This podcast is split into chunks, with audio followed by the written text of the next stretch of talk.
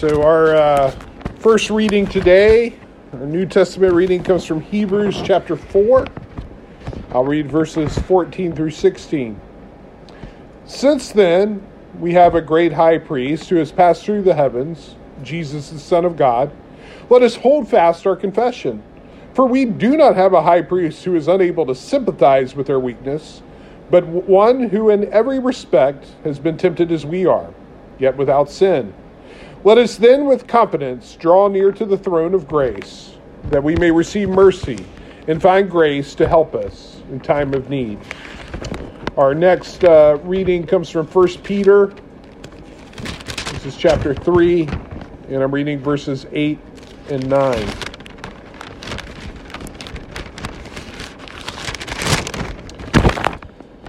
Finally, all of you have unity of mind, sympathy, brotherly love a tender heart, and a humble mind. Do not repay evil for evil, or reviling for reviling, but on the contrary, bless, for to this you were called, that you may obtain a blessing. And our sermon text today is actually Psalm 34. So we're going to do another look at another psalm.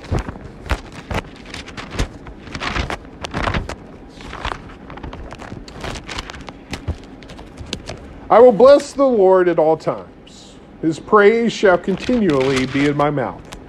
My soul makes its boast in the Lord. Let the humble hear and be glad. Oh, magnify the Lord with me, and let us exalt his name together. I sought the Lord, and he answered me, and delivered me from all my fears. Those who look to him are radiant, and their faces shall never be ashamed. The poor man cried, and the Lord heard him and saved him out of all his troubles. The angel of the Lord encamps around those who fear him and delivers him. Oh, taste and see that the Lord is good. Blessed is the man who takes refuge in him. Oh, fear the Lord, you his saints, for those who fear him have no lack. The young lions suffer want and hunger, but those who seek the Lord lack no good thing. Come, O children, listen to me. I will teach you the fear of the Lord. What man is there who desires life and loves many days that he may see good? Keep your tongue from evil and your lips from speaking deceit. Turn away from evil and do good. Seek peace and pursue it. The eyes of the Lord are to the righteous, and his ears toward their cry. The face of the Lord is against those who do evil, to cut off the memory of them from the earth. With a righteous cry for help, the Lord hears and delivers them out of their troubles. The Lord is near to the brokenhearted and saves the crushed in spirit. Many are the afflictions of the righteous, but the Lord delivers him out of them all. He keeps all his bones, not one of them is broken. Affliction will slay the wicked, and those who hate the righteous will be condemned. The Lord redeems the life of his servants None of those who take refuge in him will be condemned. So, we are uh, continuing our study of the Psalms.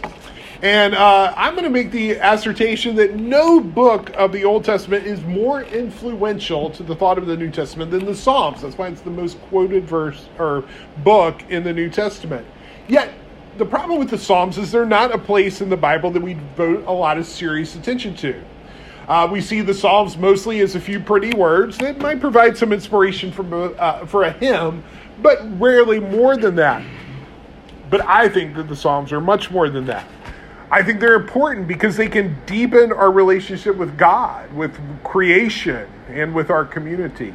They can allow us to experience our lives in a richer and more fully way. And that's what I want to try to bring across in these sermons. Because I think the problem with this is that the Psalms are poetry, and poetry is like really hard. We probably all still have uh, uh, uh, nightmares about uh, high school uh, learning uh, poetry in high school because it's weird. poetry, you know, resists uh, uh, you know, particularly for us, I think as American Christians, uh, you know, we like things like propositions, we like things like doctrines, and poetry resists that. It's not three bullet points in an application, and so that's why sermons usually aren't uh, taught from the Psalms. Uh, we don't even really figure out Psalms, right? Uh, understanding them is always just a bit beyond our grasp. Uh, but that's what a good poem does. Uh, it, the nature of a psalm, the nature of poetry, is it's meant to challenge us. It's meant to engage us. It, it's meant to force us to return to it over and over again and be moved by it, to feel it, and even sometimes even to be angered by it. Uh, that's what any great work of art does, though. And, you know, once we've encountered the Psalms, once we've looked at them and treated them seriously, uh, I think we, we enter a world that we simply don't walk away from. Uh, if we do that, if we if if we do, we haven't really understood it. It's supposed to be something that we think about again and again. It, we're supposed to uh, let it influence us, to let it shape us, and in that way, uh, the Psalms can almost be a little bit like playing with fire. They're dangerous uh, because they can't be controlled. They make us uncomfortable.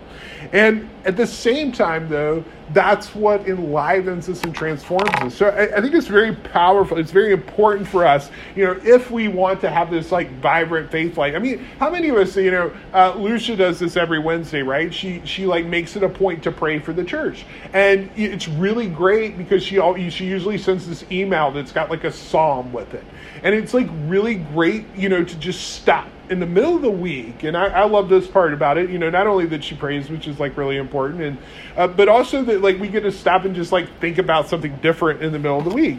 And so that's what the Psalms are supposed to do, if we let them. Uh, so the point of this sermon is to help us to be better readers of the Psalms. Uh, what I'm trying to do is kind of give us some tips, some organizations to, to understand them, because, like I said, I don't want us to, this to be a repeat of high school poetry class, right? Uh, we need to love them. Um, and so one of the ways that that uh, one of the tricks that I've kind of given us to kind of understand them is by dividing them up into these three categories uh, that uh, that I got from Walter Brueggemann, who's a famous Old Testament scholar. So he talks about Psalms of orientation, disorientation, and reorientation. And I, I, think that's cool because it kind of follows the patterns of our own life. You know, there are sometimes in our lives we've experienced a time of commitment, contentment, I mean, uh, when we've been enamored by the grace of life. You know, we've had this mountaintop experience when we've seen the beauty of the world. And there's Psalms for that. But we've also experienced the opposite of that because we know that life can be messy, it can be hard, it can be ugly, it can be tragic because we live in a broken world. Uh, we become disoriented, and there are Psalms for that. Um, however, there's also times uh, that after we have passed through the challenges of life, the difficulties of life, that we've come away and we've seen life anew. We've developed a wisdom. Uh, we've grown. Our lives are not the same after those experiences. We have a new perspective on life, and those are times of reorientation. And so the Psalms follow these patterns. Uh, that's what makes them uh, great. And so today, what I want us to do is look at a psalm of reorientation. So I'm calling Psalms 34, the one we read, a psalm of reorientation. Uh, you could also classify it as a psalm of thanksgiving. You heard those themes as I read uh, of thankfulness. Specifically, uh, the psalmist here is thankful for deliverance from his enemies. And so, you know, that's the big picture of this, but there's a few things that I want you to know about this psalm. A little few more technical facts that maybe doesn't come across when you read it, right? Um, but it's important to, under, to help us understand. Now, the first important fact you need to know is that this psalm is written as an acrostic okay? So so each verse begins with a consecutive letter of the hebrew alphabet. So the first verse begins with aleph the second verse with bet the third with gimel and so on. Now why does it do that? Well it's an important signal okay to, to the people who read this. You know you're not supposed to know the hebrew alphabet but you know the people who originally read this did. But it would signal to them that this is not a this is not spontaneous this is not a spontaneous outburst of thanksgiving. Rather, this psalm is the result of someone who has looked back on his life with considerable contemplation and reflection and put some thought into what he is delivering in the psalm. Okay? So, so this psalm is a work of thoughtfulness. Um, an acrostic would signal to its hearer that it was comprehensive okay? Like you know it covers all the bases from you know we would say a to z right? Uh, it, it, from top to bottom. And all of this care has been put into this psalm. Now second this psalm was meant to serve as instruction. Uh, several lines of the psalm all, psalms are addressed to uh, you know the holy ones or the son the sons. And these are phrases that we find in wisdom literature when a student is being instructed by a master. So, the point here is what the psalmist wants us to do is to take his experiences that he's learned from his life and to teach us something about Thanksgiving. Okay. So, I mean, that's nice, right? You know, okay. sounds good, right? Thanksgiving, good. You know, that's Thanksgiving. That's something sufficiently churchy that we should talk about, right? Um, but you know, some gets a little more interesting. Okay?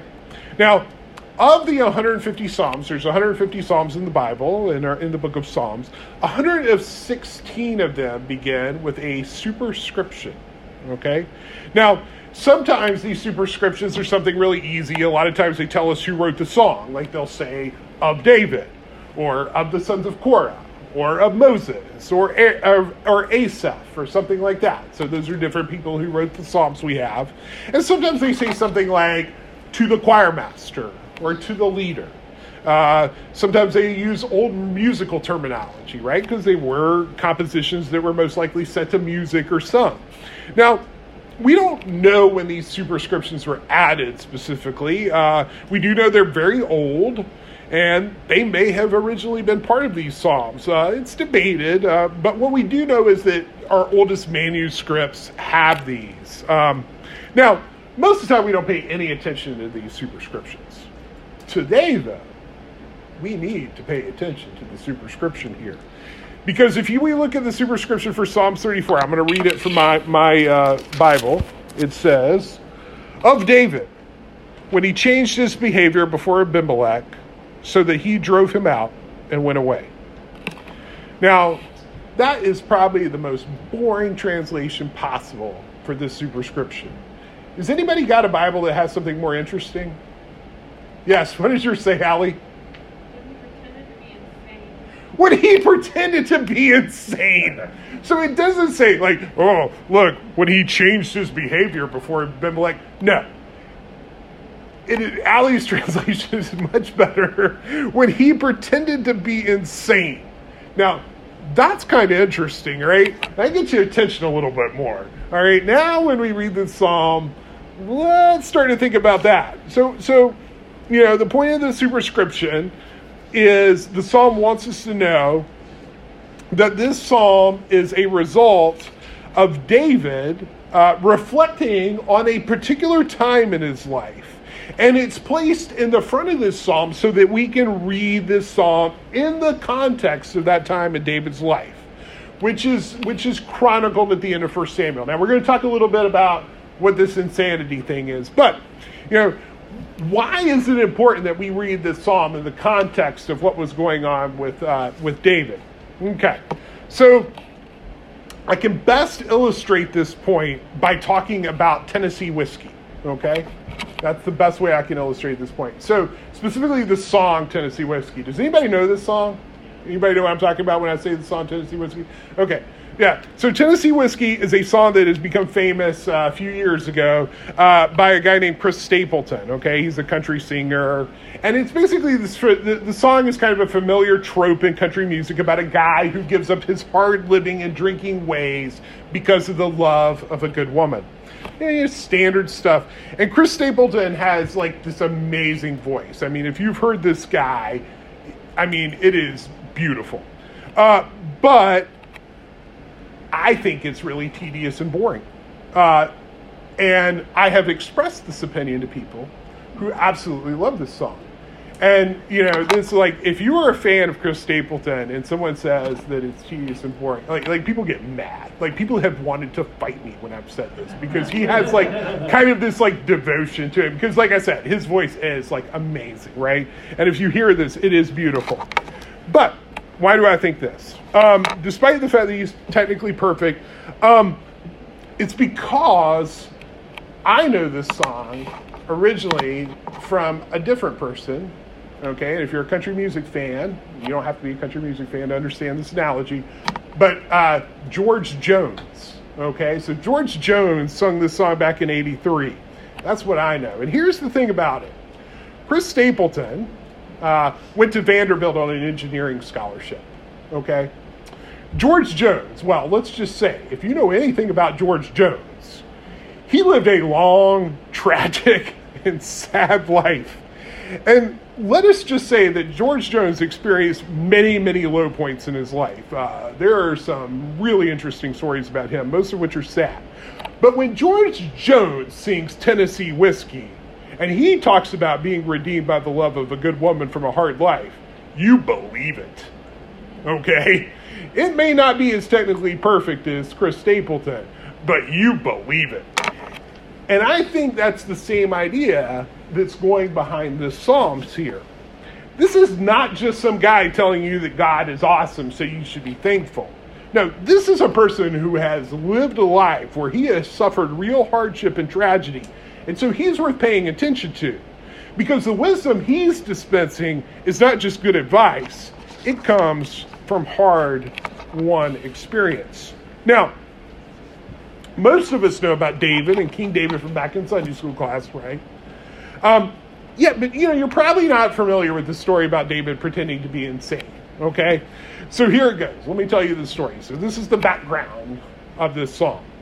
Okay, so Saul is the king of Israel, uh, but Saul's doing like a really bad job of it. And so God tells Samuel, the high priest, uh, I want you to anoint a new king because uh, Saul's terrible.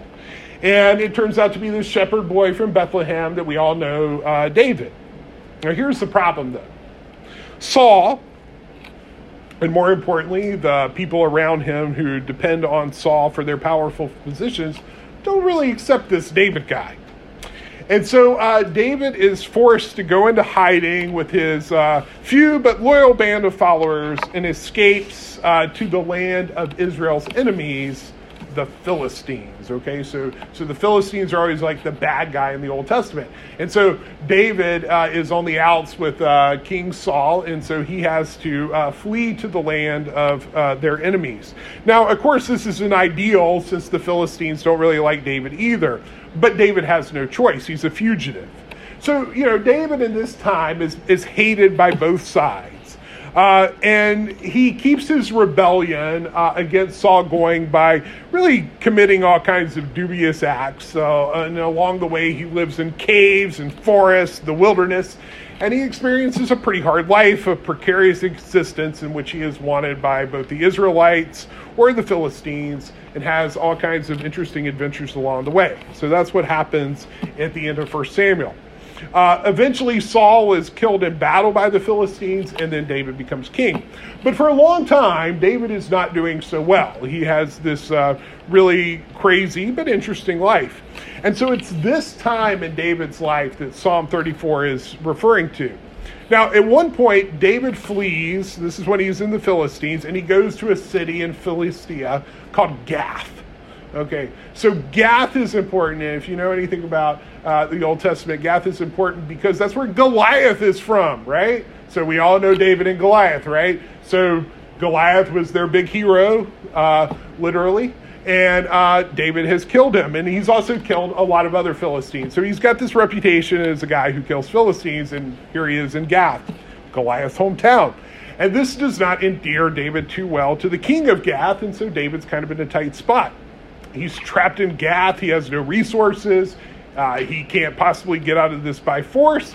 And so David chooses the only course available to him uh, to escape. Uh, he uh, pretends to be insane.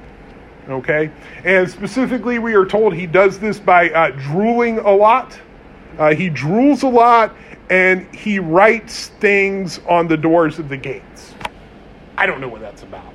But apparently, it was enough to convince the king of Gath that David was crazy. And the king of Gath says something to the effect of, I have plenty of madmen already as it is in Gath. I don't need another one. And so they just throw David out unharmed. And so that's the background of the song. Now, the point is that at this time in David's life, David's thinking back, right? And this is a time when David's on the run from Saul and the whole army of Israel, and he's forced to flee to the land of his enemies, where he's also hated, and you know he has like nothing uh, to do but like act insane. Okay, um, and so it's these events David's thinking about as he's writing this song. Uh, so you know, like George Jones, David is a guy who's experienced some things. So, if we turn to the Psalms, let's look here uh, in verse 1 through 7. Uh, I mean, it's basically the psalm is divided into three stanzas. And if we look at verses 1 through 7, you know, we read David expressing his thanksgiving for all the ways that God had personally delivered him through this difficult time in his life. And he invites other people to join him in expressing this praise. Now, it's significant, I think, here uh, the, the descriptions of the people that he invites to join him, right? So in verse 2, he calls um, the humble, okay? The humble. And, you know, it's a churchy word. Uh, you know, we don't really know. Uh, that it's like one of those words you hear humble. You're like, I don't even know what to think about that. But you know, it it, it, it can be translated also as like needy, afflicted. Um, I think a good modern word for this might be like depressed okay, like the depressed. Uh, in verse 4, uh, David describes himself as afraid, he's fearful. And in verse 6, he uh, is urging the poor man to cry out to the Lord. And so, what I think is significant here is in this first stanza, it's the audience that uh, David is addressing uh, this uh, wisdom to. He's addressing it to people who are depressed, fearful, and are poor. And so his message is specifically for those who are on the margins of society, the people who lack power, who lack resources. And what David wants them to know is that God hears them. And David knows this, and he knows this because he has been all of these things during his time as a fugitive. And so, in response to David, the Lord answers and delivers. Uh, it, it, tells us it uses those verbs specifically. He answers, he delivers, he hears, he saves. And in verse 7, we even learn the angel of the Lord camps around the faithful and delivers them. And it's because we know the context of this poem, of this psalm, we know that the actions of the Lord were concrete. This isn't just like abstract stuff that David's talking about. This is real. You know, this isn't like like spiritual deliverance. This is a very real world deliverance that we're talking about. Um, the psalm then moves on to the next stanza. Okay, so so God has delivered uh, me, and He can deliver people uh, like me, and like you know, the afflicted, the poor, the fearful. Yeah, I know what it's like, uh, and I have been delivered. You know, I can look back on my life and see these places where God delivered me. So that's the first seven verses. Now he moves into the next stanza. So the next section of this, uh, and verse eight. Verse eight has this great line. I mean, you know, you got to like this line here taste and see that the Lord is good. Uh, it's kind of weird, you know? Uh, but the Hebrew word here, it's like literally means taste, right? And I think it goes again to the concreteness uh, that we are experiencing, that we are meant to experience in the psalm. Like I said, this is not theoretical. It's the reason for the superscription. David really has tasted, he's felt uh, what God has done. You're, you know, he's experienced directly, and that experience, you know, should should help us to to think through. Like we're using our senses, you know, like our our real physical bodies, and that should be exciting because what it means is that David has learned through his trials that God is not this abstract distant deity, right? For David, the goodness of the Lord is meant to be is meant to be fully engaged. It's meant to be experienced to the point where it is familiar to us as something we see and eat. And you know, I, I, feel like I want to stop here. I want to belabor this point a little bit because I think it's an important lesson for us to grasp. It's also why these psalms are important. This is why I'm bringing it up because you know we like talking about God. Uh, we like learning about God, and that's great. Uh, we develop like doctrinal systems. We talk about the attributes of God. We talk about their implications for philosophy. You know, we use lots of words about like omniscience and omnipresence and stuff like that. And none of those things are wrong. It's not wrong. But one thing that it does do is it has a danger of us reducing God to just like an object of study. And what we know about God, do we really know God that way, right? I mean, that's what we're trying to get across in the Psalms. What he wants us to do is to taste and see, to really know God, to experience God, not just to know about God. And he's not just telling us some fun facts about God. You know, he wants us to get it. And so he's using this very vivid language of tasting and seeing to challenge us to go beyond a simple intellectual understanding of God and to actually experience God. That's why this psalm has to be written in poetry. It can't be written in any other way because these ideas are trying to move us beyond our limited understanding, and only the kind of language and image in poetry is purposely designed to move us to a higher world because it knows we can't fully grasp it. It understands that. That's why the language is so over the top and weird because it's trying to propel us to, to that kind of understanding. It knows these thoughts are too big for us to hold in our head, head to have too much understanding. But at the same time, we experience in these words, and when we think about these words, our lives, uh, we when we experience the divine in its wildness and its mystery, and that enlivens us. It's exactly what we need. That's why we need the Psalms to keep our to keep our uh, uh, uh, worship from being too uh, overly intellectual. I love the intellectual stuff. It's great. I love sitting around and parsing Hebrew verbs. It's fun to me. But if we're going to have that real kind of life, that's just what we've got to do. We've got to meditate. We've got to be like haunted uh, by these psalms. You know, just like uh, we, we we can think about um, other works of art that do the same thing. Now, going on. The second stanza concludes in verse 14 Turn away from evil and do good, seek peace and pursue it. What's that about? I think there's an insight that David is trying to communicate here. And it's not that it's that the, the, what he's trying to communicate to us is like he's been delivered and he's thankful. But that is not an end to itself. That's not where David, upon reflecting on his life and seeing where God has saved him, he doesn't stop there. Deliverance brings with it a responsibility. So, new orientation is not individual or personal, it's meant to be shared. Being poor, being fearful, being afflicted, and the experience that comes with that means that we need to work for a better world we should work to bring this deliverance to others. And that's why tasting and seeing are such a key component here. Because it is by fully understanding and experiencing God's goodness that we will be energized to enact God's goodness in the world. Now, the last stanza, if we look through that, it centers on this theme of righteousness. Righteousness is the big theme of the last stanza. Four times the Hebrew word for righteous is used. The eyes of the Lord are to the righteous. The Lord hears the cry of the righteous. The Lord delivers the righteous. Those that hate the righteous are condemned. Now, let me tell you something interesting too about David. Okay, so so again, let's read this all against the the context of David. That's why the superscription's here. That's what we're meant to do. Let's think about this. So we, you know, we read righteous. You know, that's another churchy word like humble. You know, what does it even mean? And and here's the thing about David. Okay, we, we often, you know, in our Sunday school class, we want to make him a hero. but David is not a hero, let me tell you. Uh, you know, during the same time in David's life, he is a when he's a fugitive, right? What, what we're talking about here.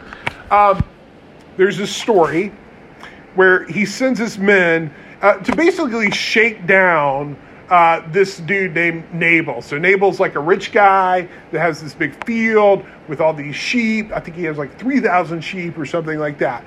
And David goes up to him and he goes up to Nabal and he's like, uh, Nabal, why don't you uh, see a lot of sheep here? Why don't you give me some food? And Nabal's like, I don't really want to because it's like my sheep. And David's like, well, you know, I got this uh, army here and nothing so far has happened to those sheep. And, you know, keep me around, keep me fed. I can kind of keep it that way be ashamed if something bad happened to uh, everybody here, you know. And uh, yeah, basically, it's like David acting like a mafia boss. Like, like he's running a protection racket, you know. And uh, Nabal refuses, David is ticked off. And so he goes and he's like, I'm going to get my men. I'm just going to wipe out Nabal and all his stuff. Okay. Like I said, David, not a hero. Okay. Uh, he's only stopped at the last minute because Nabal's wife Abigail comes up to him and talks him out of it. Okay. It's the only reason he doesn't do this. Now, this happens. It's interesting because this story of uh, David, like basically trying to steal this guy's sheep and everything like that, comes right after this like incredible story of David who has this amazing opportunity to kill his enemy Saul. Right. So so Saul's currently uh, uh, uh hunting for David. Right. And uh, Saul and his men are just like going around because they heard David was in the area, right? And uh, they stop, and there's this cave. And Saul's like, uh, you know, uh, and David's men are in this cave. David is with his followers, and they're hanging out in this cave. Saul just happens to come across it with his army, sees the cave, and is like, um, okay, um, you know, I really need to relieve myself. Nature's calling. I'll just go in that cave over there. And uh, yeah, Bible is interesting. Uh, so, so David goes to take a leak in the cave. I mean, Saul goes to take a leak in the cave, and David's like, "Awesome! I can kill this guy right now. I got my sword. He's not paying any attention to what he's doing." And David just is like, "Nah, that's not right," you know. And uh, he uh, decides not to, to kill Saul that way. And uh, afterwards, Saul like it's this big thing where Saul admits, like, "Oh, David, you could have killed me right there, uh, but uh, you're way more righteous than me." So, you know, my point here is that David's like this really complex figure. It, you know, times he acts righteously, you know, he doesn't kill a guy, his enemy, while he's trying to pee. But at other times, not so much, right? And, you know, the Bible's really clear. The Bible never tries to make David out to be this hero. Uh, David's life ends kind of tragically. He's on the run again, he has to flee his kingdom. All in all, he's not really that great a guy. But yet, I think that's what makes Psalms 34 more relatable to us because these are the words, these aren't the words of a guy who's a saint. These are the reflections of a guy who has been a good guy at times, but he's also been a jerk. And yet, nevertheless, he's experienced the deliverance of God. And I like this because guess what? I, I think that's what I am, right? I'm someone who can be a good guy sometimes, but I can also be a jerk, right? And I think David, yes, you do not have to answer so quick, Caden. I'm just kidding. He didn't answer. Um, David's a man who knows that if he has any claim of righteousness at all, it's because of God's intervention. He totally would have waxed Nabal if he could. And he realizes he's, he's only prevented by Abigail's intervention. Was that, was that by coincidence? No. He sees something greater in that. He may have spared Saul, but can he really claim that as his own act of righteousness? I think this is a person, David is a person who has looked back at his life and he sees that, that God's been everywhere all along the way, including the times he's been righteous, including the times that he's been protected from, from doing things that he otherwise would have done that would have been bad. And it's this new orientation that David wants us to understand in this psalm. David's life isn't just a bunch of things that happened. They were a series of events in which God was there, saving David from others and sometimes from his own self. And so it's no wonder David urges the heroes of this psalm to taste and see the Lord, because it's only by reflection that we see it. And it's this new orientation that David has come to realize. It's a realization that only comes not simply by hard experience, but by reflecting on that hard experience. As uh, the great Danish philosopher Soren Kierkegaard says, life must be lived forward, but it can only be understood backwards. David is a person who is looking back on his life backwards, and what he sees is God. Right? So, Psalm 34 is an invitation for us to look back in our own lives. Can we find the places in our lives where the Lord delivered us from others, as David was delivered from his enemies? Can we find places in our lives where the Lord delivered us from ourselves? Can we find places where the Lord strengthened us and gave us opportunities to be righteous? As we understand our lives backwards and see the Lord acting in our lives, this practice of reflection should provide us too with a new orientation, a new way of looking at life that finds a life of grace.